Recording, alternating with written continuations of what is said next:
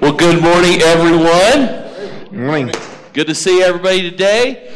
We're looking forward to our time together with you this morning. We're going to be in Second Samuel chapter 21. It is a little bit of a head scratcher, kind of a man. This is a hard story. We've encountered some hard stories in David's life, but this is hard in a different sort of way. And hopefully we're going to be able to pull out some really good things as we share together.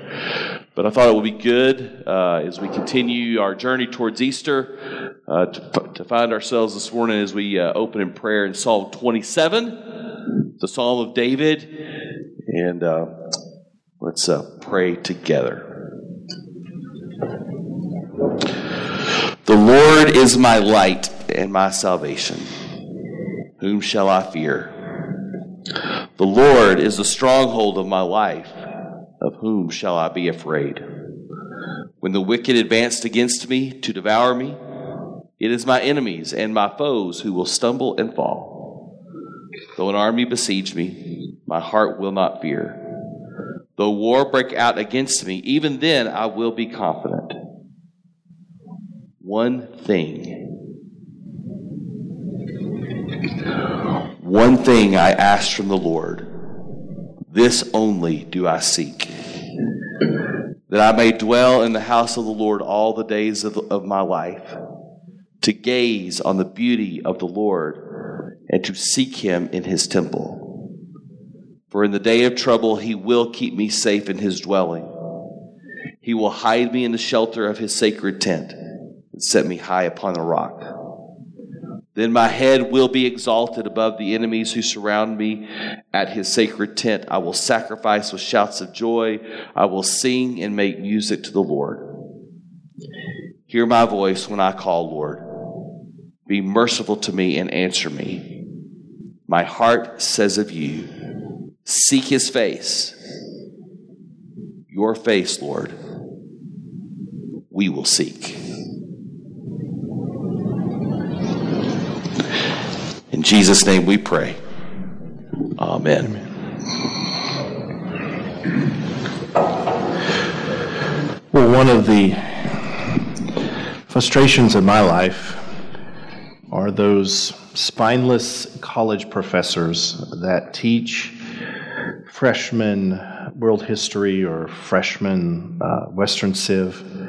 And so they'll get young, impressionable students in their class, college for the first time, many raised in the church, and they just pound these kids that the Bible is not history, the Bible is made-up moral stories, people wrote it long after the events happened. And it makes my head explode, not only as a Christian, but just as a historian.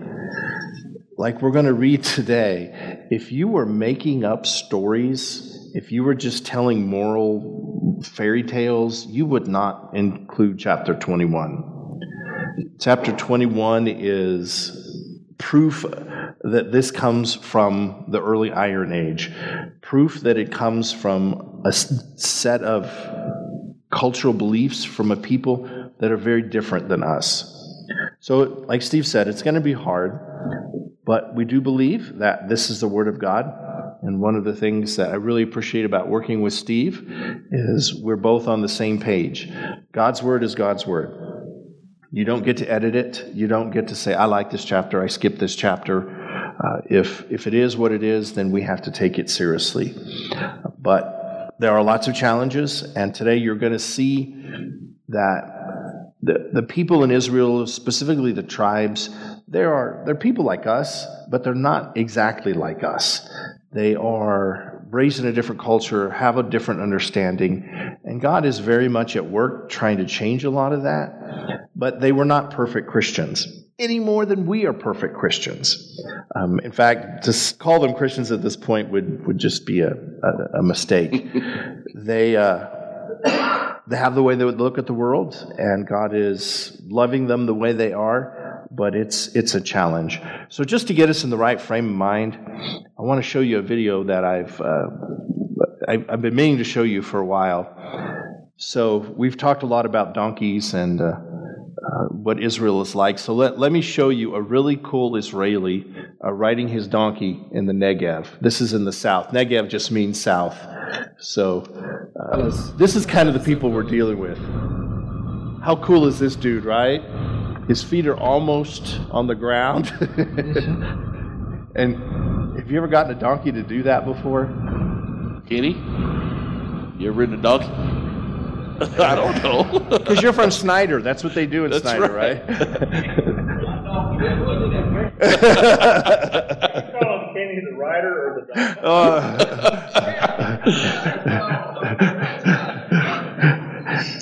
That big stick.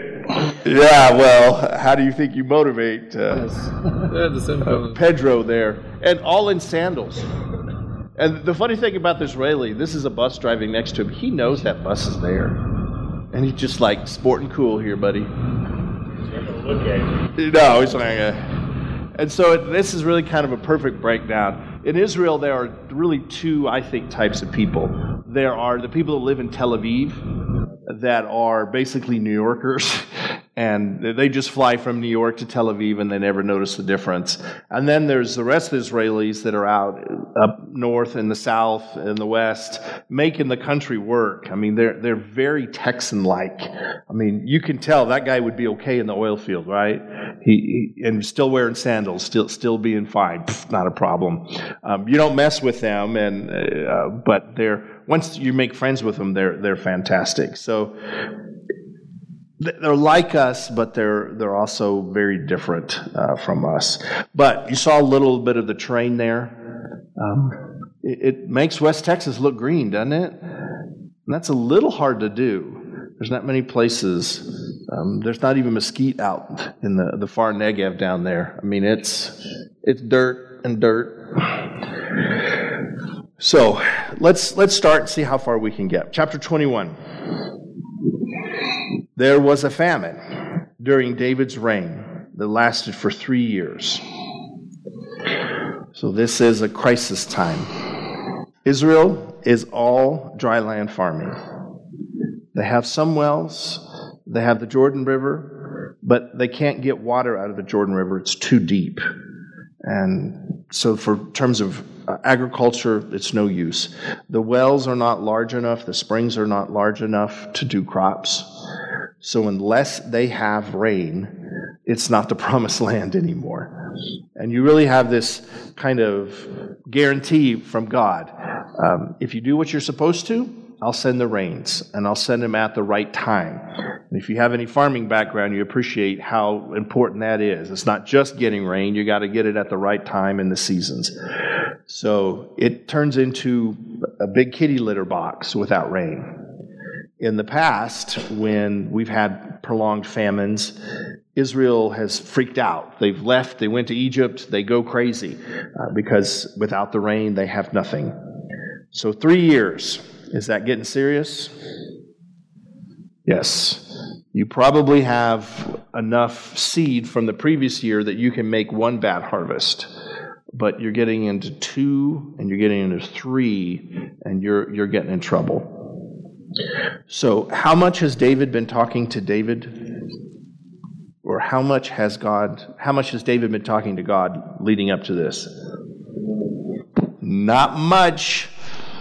Killed my son. Kingdom's gone to just hell in a handbasket. Revolts, problems, mess. Nothing. So God just puts a little reminder out there, I think, for David. We got some issues we got to talk about. Give me a call when you have a chance. This is how God does it. So is it the first year? Well, let me say, for 3 years. David asked the Lord about it. How long did it take? 3 years. Are you that stubborn? How many years of drought does God need to put you and your country through before you're listening to God? And then we have this exchange. So think about all that's happened. Absalom, the revolts, David not talking to his kids. The Lord said, "The famine has come because Saul and his family are guilty of murdering the Gibeonites. What? This is not what we're expecting. And I think the readers would have been like, what? David has lost his only begotten, his Yahid. This was a big deal. And yet, God is on about the Gibeonites. Who are the Gibeonites? So, a little bit of history. When the Israelites were taking the promised land from the Canaanites, and we'll talk a lot about this today, but the Canaanites are the same people as the Israelites. They're both Semitic people. So they speak the same language, they're the same, general genetics, DNA, all that kind of stuff. But obviously they worship different gods, and there's a different tribal situation between them. But when Israel comes in, remember they've been in Egypt, and how many of them are they when they come out of Egypt? Remember? Yeah, it's probably closer to 1 million. They usually only count men. So we figure there's at least as many women and then some kids. So in an ancient world, if 1 million people start moving anywhere, it's a major earthquake. And so in the time of Joshua, Israel isn't particularly accomplished at military tactics. What they do is just mass overcome people. So you're dealing with a population that's maybe in the hundreds of thousands, and Israel invades in 1 million. So it's terror, the scriptures say. So as these Israelites come in and they begin to take the territory, they have to fight these city-states.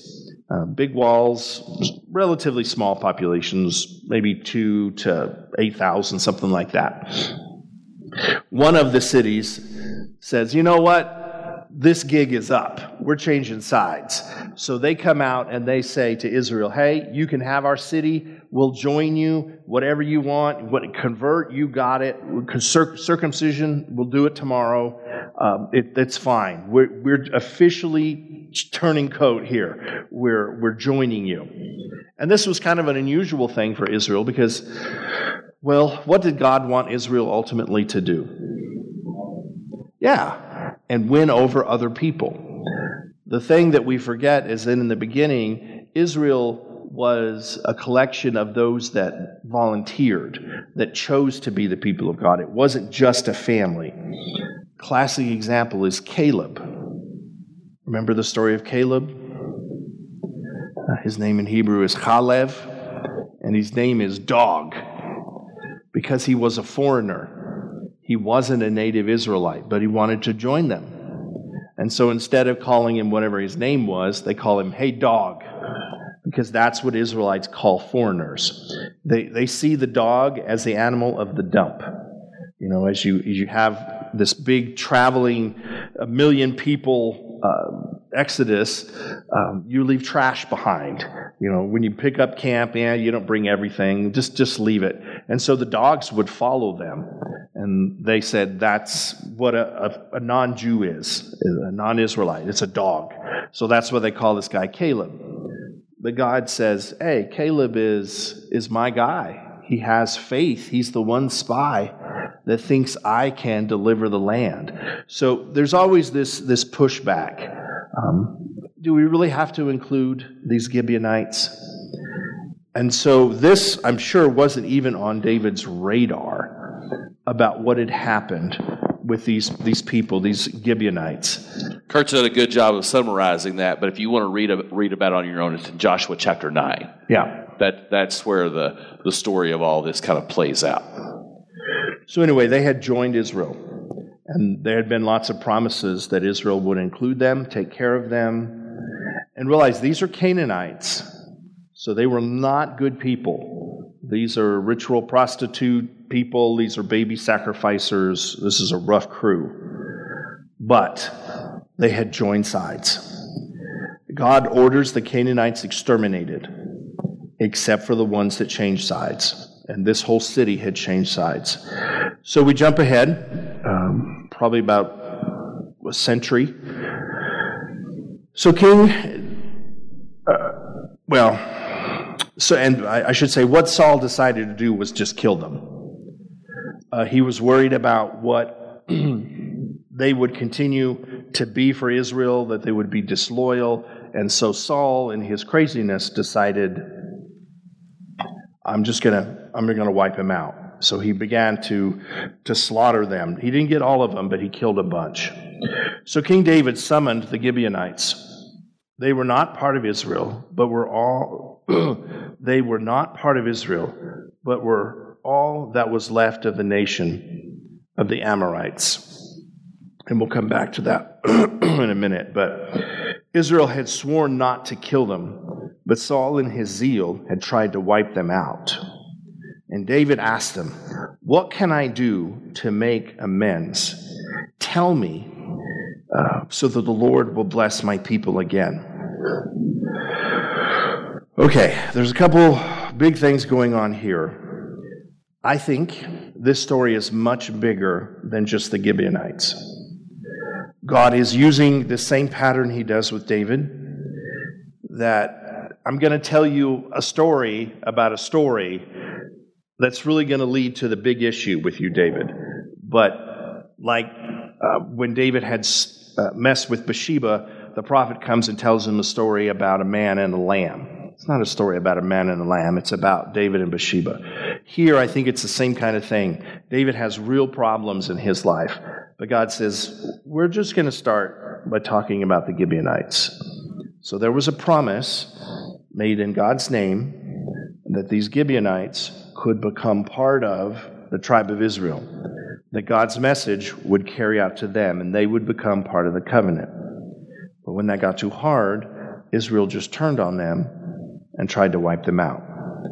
So God says, I'm not a big fan when you use my name in vain, that you use my name in order to make alliances and treaties and bring people into the fold, and then you turn on them. So I'm not going to allow this. So how do you make this right? There's been a lot of blood spilled here. Saul's dead, right? You know, we're going to dig him up and kill him again? We can't do that again. Hatfield and McCoy, baby. Yeah. This is where the cultures really, really diverge. We're talking about Will Smith this morning, like everybody. You know, this great cultural thing that we've lived through, the slapping of Chris Rock, right?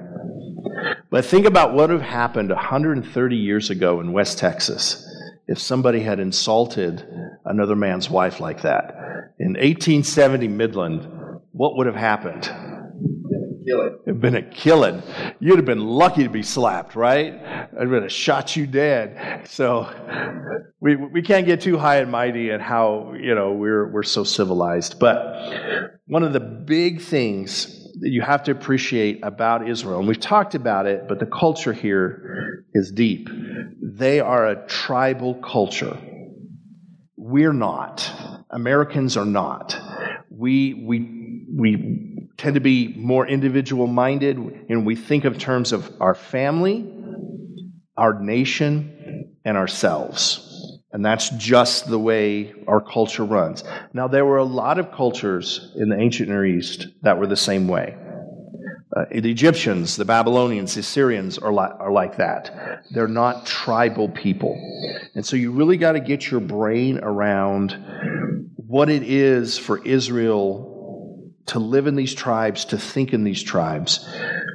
There's an old Bedouin saying... Arab Bedouins, it's me against my brother. Have you heard this? It's my brother and me against my cousin. It's me, my brother, and my cousin against the world. And that's sort of the way that they plan it out. What's important to me is not me. It's important to my family, my clan. So I'm most loyal to my immediate clan, the family name, and then I'm loyal to my tribe. So I can kill my brother, but you better never. He's mine to kill. I can pick on my cousin, but you better never. And it's just a very different kind of corporate way of thinking. I don't want you to get a sense that God necessarily approves of this or thinks it's better, but they do think collectively. And if you ever have a chance to travel in the Middle East, you still see this in Semitic cultures. Remember, I talked about Amorites. Amorite is the word for Westerner. And so this was a mass migration long before the Exodus where people had come out of Babylon and moved west. And that's all Amorite means, is Westerner. So it's a person that had moved west. Abraham was part of this. And these are Semitic people. So today the Jews would be descendants, Arabs would be the descendants of it, and they're still very much this way. Collectively, they think very different. If your daughter gets pregnant out of wedlock, what do you do? Kill the boyfriend. You do kill the boyfriend, absolutely. It's his fault. Again, you take care of your daughter. You sort of just deal with the problem in your family. A tribal culture, the problem is not the daughter getting pregnant. The problem is the shame that has come to the clan. So what do Arab cultures tend to do? Or Semitic cultures? Who do they kill? They kill the daughter. I know this sounds really, really strange to us, and I'm not trying to endorse it, but you need to understand when we talk about the tribe of this, the tribe of that, Israel is acting this way. We actually know a tremendous amount about this from an interesting historical source. Let me show you him. This is an Egyptian pharaoh called Akhenaten, and he decided that he would be the best female swimmer for all Ivy League schools. He went nuts. The Egyptians had an absolute rule, a dictator, and this guy kind of broke the system. We still don't know all the things that was wrong with this guy, but look at him. This is not how you want your pharaoh to look, right? You got some big hips, boy. There was something really, really wrong with him. He brings the sense of monotheism to Egypt. He basically say, I'm the only God you're going to worship. The Egyptians had like 1,500 gods. It was a crisis. Anyway, long story made short, he moves the capital of Egypt to the middle of the desert where there was nothing before. As soon as his 17-year reign is over, the people decide, forget him, he's a weirdo, we're going back to the old capital. And what they did is just abandon their capital for 17 years, including all of the documents that they had in the capital. So we found the government's library of correspondence between what is Canaan, Israel, and Egypt. And these are the famous Amarna tablets, which is our next one. They're either written in Aramaic or cuneiform, and they give us letters back and forth between these Canaanites, these Semites, these Israelites, and Egypt. And you can really see the Egyptians going through the same thing that we are here today about, man, you people are nuts. You're clannish, you're Hatfields and McCoy. When they have an argument, it's not you and I go solve it. It's I'm going to kill you and your entire family. Because that's the way the clan works. You've attacked my cousin, so I'm going to attack you forever. Israel has a bad habit of this. Let me take you real quick to Genesis 34. So this is back in the founding fathers of Israel.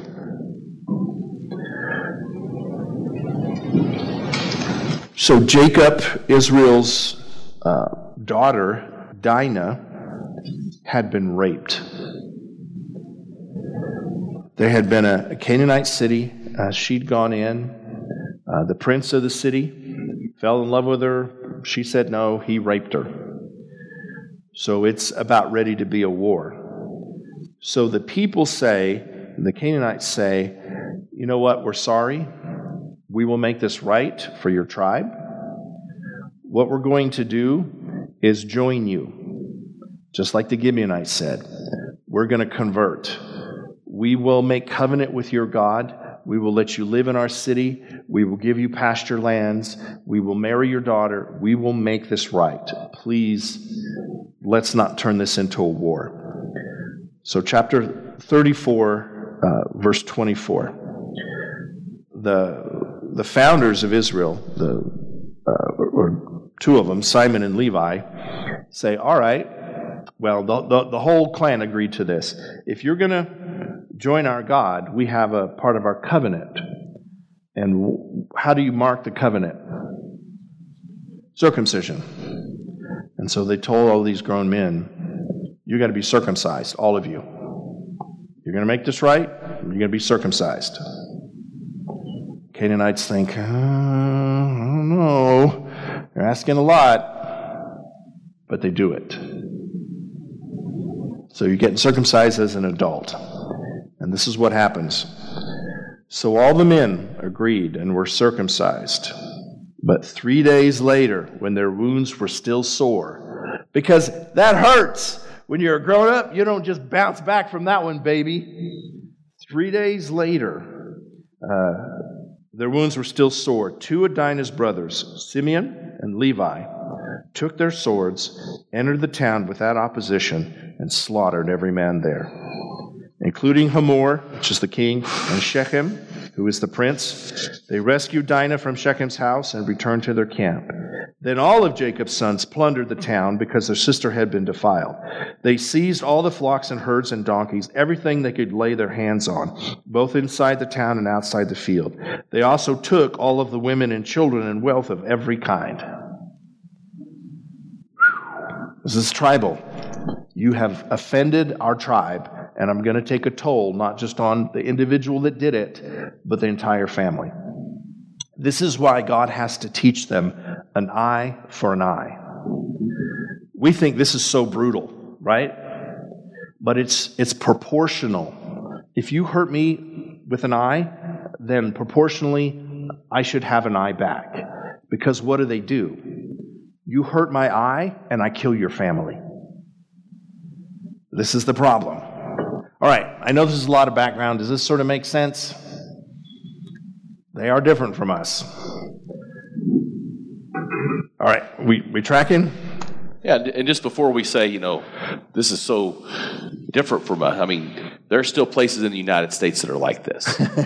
I mean, there really are. I mean, we tease about the Hatfield and McCoys, but, Kurt and I went to school not too far removed from cultures like this. It's true. In the Appalachian Mountains and places like that, this is very much a part of their culture today. What's the difference between a Scotsman and an Englishman? Killed. But old school Scots, old tribal clan Scots are still this way. I mean, they'll remember the McDonald's betrayed us back in. It's very different. So, back to the time of King David. The Gibeonites, these are Semites, they have been nearly wiped out. So how can you atone for this? This is back in chapter 21, verse 4. Well, money won't do it, the Gibeonites said, and we don't want to see Israelites executed in revenge. So that's good. What can I do then? David asked. Just tell me, and I will do it for you. Then they replied, it was Saul who planned to destroy us, to keep us from having any place in Israel. So let 7 of Saul's sons or grandsons be handed over to us, and we will execute them before the Lord at Gibeon, on the mountain of the Lord. What? It's nothing like having a good barbecue, right? I want 7 sons and 7 grandsons, sort of a complete number. It's a complete eradication of Saul. And David, who is master of the Psalms here, master of turning the other cheek, being a man after God's own heart, says, no, my brothers, Let us seek a way to forgive our enemies. Let us find a way to bury the hatchet. But what did David say?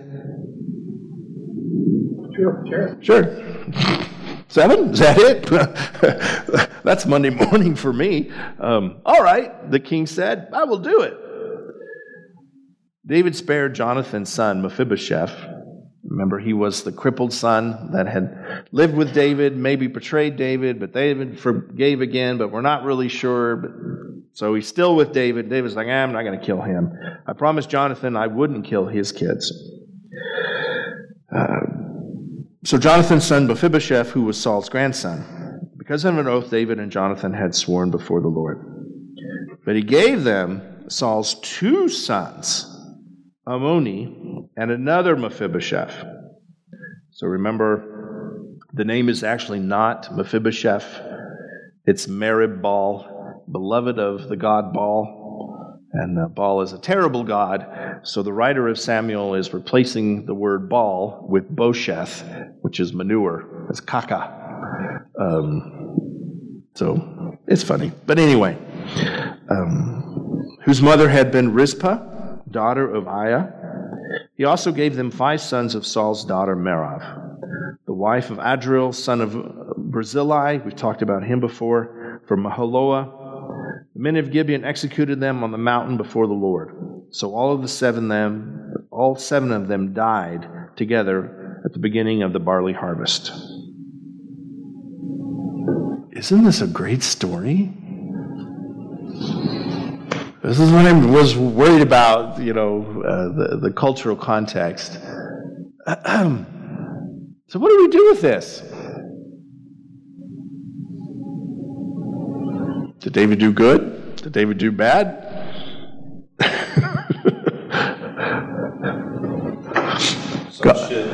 Should somebody else get to kill several of David's sons for what he did? That's a pretty good question. It just raises all sorts of questions for me. Another question that I have is and you can't read into David's inter-dialogue, but is part of David good? Because that's 7 less people that are a threat to me. David's enemies always conveniently end up getting killed, and he never is at fault. Right. It's amazing. And they always come from this group of people. Yep. Right? It's strangest thing. The victim or the defendant fell down the stairs 3 or 4 times, and he was... He died. I think it's interesting is it's at the beginning of the barley harvest, and they're in this terrible drought famine. That's yep. Good pondering that. So we're going to run out of time, but let me try to go where I think God was going with this in verse 10. Then Rizpah, the mother of 2 of the men, spread sackcloth on a rock and stayed there the entire harvest season, 3 months. She prevented the vultures from tearing at their bodies during the day and stopped the animals from eating them at night. So here is this mother that has lost 2 sons, and she goes out there, and what are they supposed to do with the bodies? Yeah, they put him in the cave. You put him with the family. It's close as they have to proper respect. We're getting in this habit with David's reign that we defile the burials. Remember, Jonathan was just thrown out in the field. We've been doing this. So no one comes along and properly helps this woman bury the family. So she's forced to lay out there, cover them up. Israelites also have a strong prohibition on touching dead things. It's a sin. It makes you unclean to touch the dead. And so she is going all out to try to protect the remains of her sons so that hopefully they'll turn to bones and she can add them. What did David do for his son?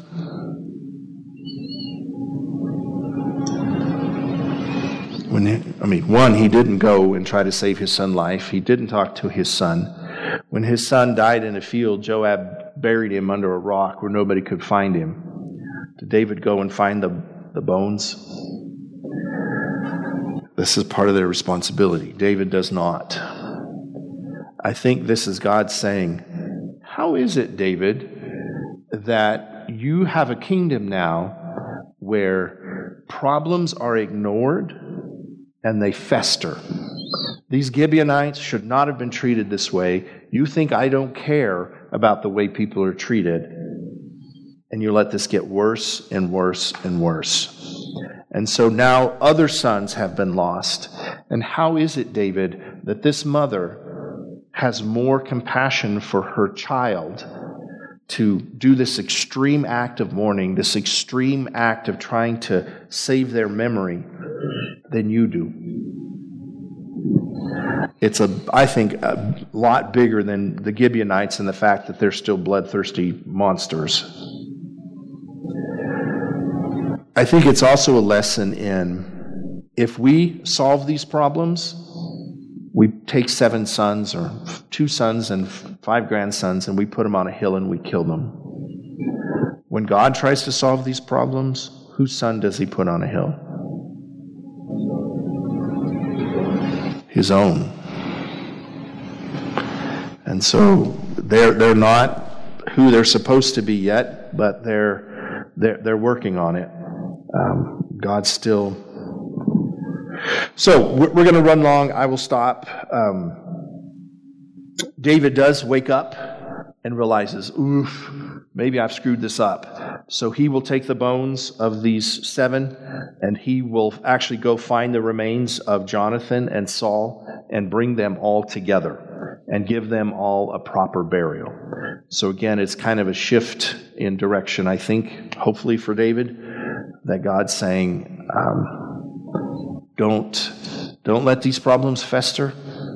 Don't ever treat anybody's sons like they don't matter, and fix it if you can. David's efforts are half-hearted, but at least he tries. Yeah. Does this make any kind of sense, or is it just, I don't know? It seems like the tribes do the same thing that blows through the mark, right? Say that again?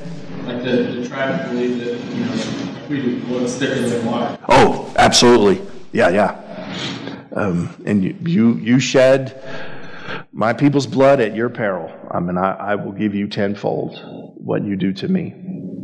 And God's like, yeah, let's move away from that a little bit, can we? One of my favorite passages to always go back to talk about the character of God is when God is talking to Moses at the burning bush, and he says, I have seen the suffering of my people in Egypt. I've heard them crying out because of their slave drivers. And so I have, you know, the next rest of it, I've come down to deliver them. And that it kind of that is like the nature and character of God, that in the face of suffering, God intervenes. He intervenes on behalf of the Gibeonites here. It's not just the people of Israel he does that for. Now, how this all works out, it's a little bit, like for us especially, it's a little bit hard to stomach, because 7 people lost their lives, right? Couldn't have God made another way? Well, God's working with people where they are, certainly. But nonetheless, it does show a compassionate side of God if you're able to look at it carefully. Yeah, Steve brings a good point. It would have shocked him that God cared about the Gibeonites. Who are they? They're not part of the chosen like us. That's right. So,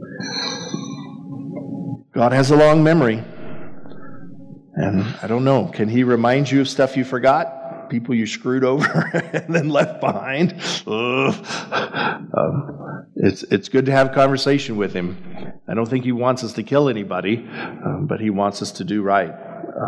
The best to our ability. So, any other questions? I'll make sure that I was correct. So a lot of us think when we hear using God's name in vain, right? We associate that with using it in a cursing manner, right?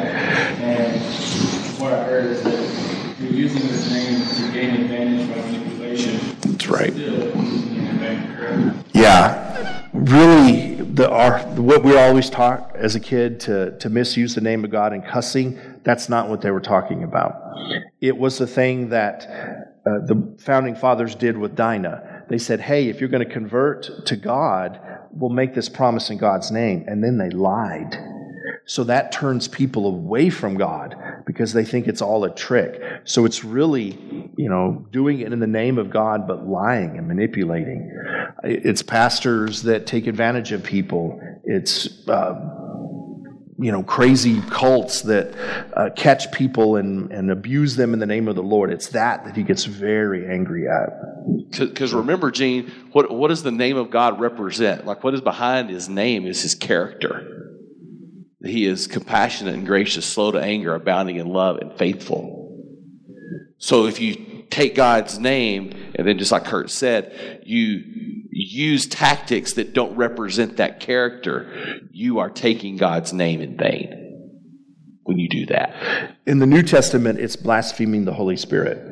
It's the other side of the coin. When you call what God has made good, salvation, evil, then you're taking the name of the Lord in vain. It makes it so hard for people to follow God if they've met people that defame the name of God. Yeah. Well, let's pray. Father, our God, we are humbled. We are reminded these are not fairy tales or fortune cookies that we study, but real people at a real time. That's different in many ways from what we expect today. We give you thanks, O Lord, that we live in a world that has benefited from your word, from your gospel. Even though we forget it so often and we try to run from it, we know it is best for us. That justice in our world is not mass executions, but trying to find the person who did the crime and, if possible, give them a better way or making them alone pay for their crime. Help us, O Lord, to be the pillars of your word in our society. There are many, many mistakes that we've made, sins that we've committed, people that we've hurt, and we've just moved on. We think it doesn't matter to you anymore, but it does.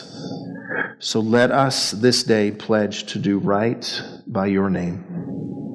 If a person is trying to be a Christian, if a person is trying to get it right, may we be a living example of your word for them. May we be Christ for them. Not a person who takes advantage, not a person who cuts corners or works angles because, quote, we're Christian. But when we speak in your name, when we take on your reputation, may we treat it with the most tender, holy, precious attitude that we can, so that your will be done. The world will be changed, one soul at a time coming to know you. Help us. In your Son's name we pray. Amen. Thank you, gentlemen. Have a good day.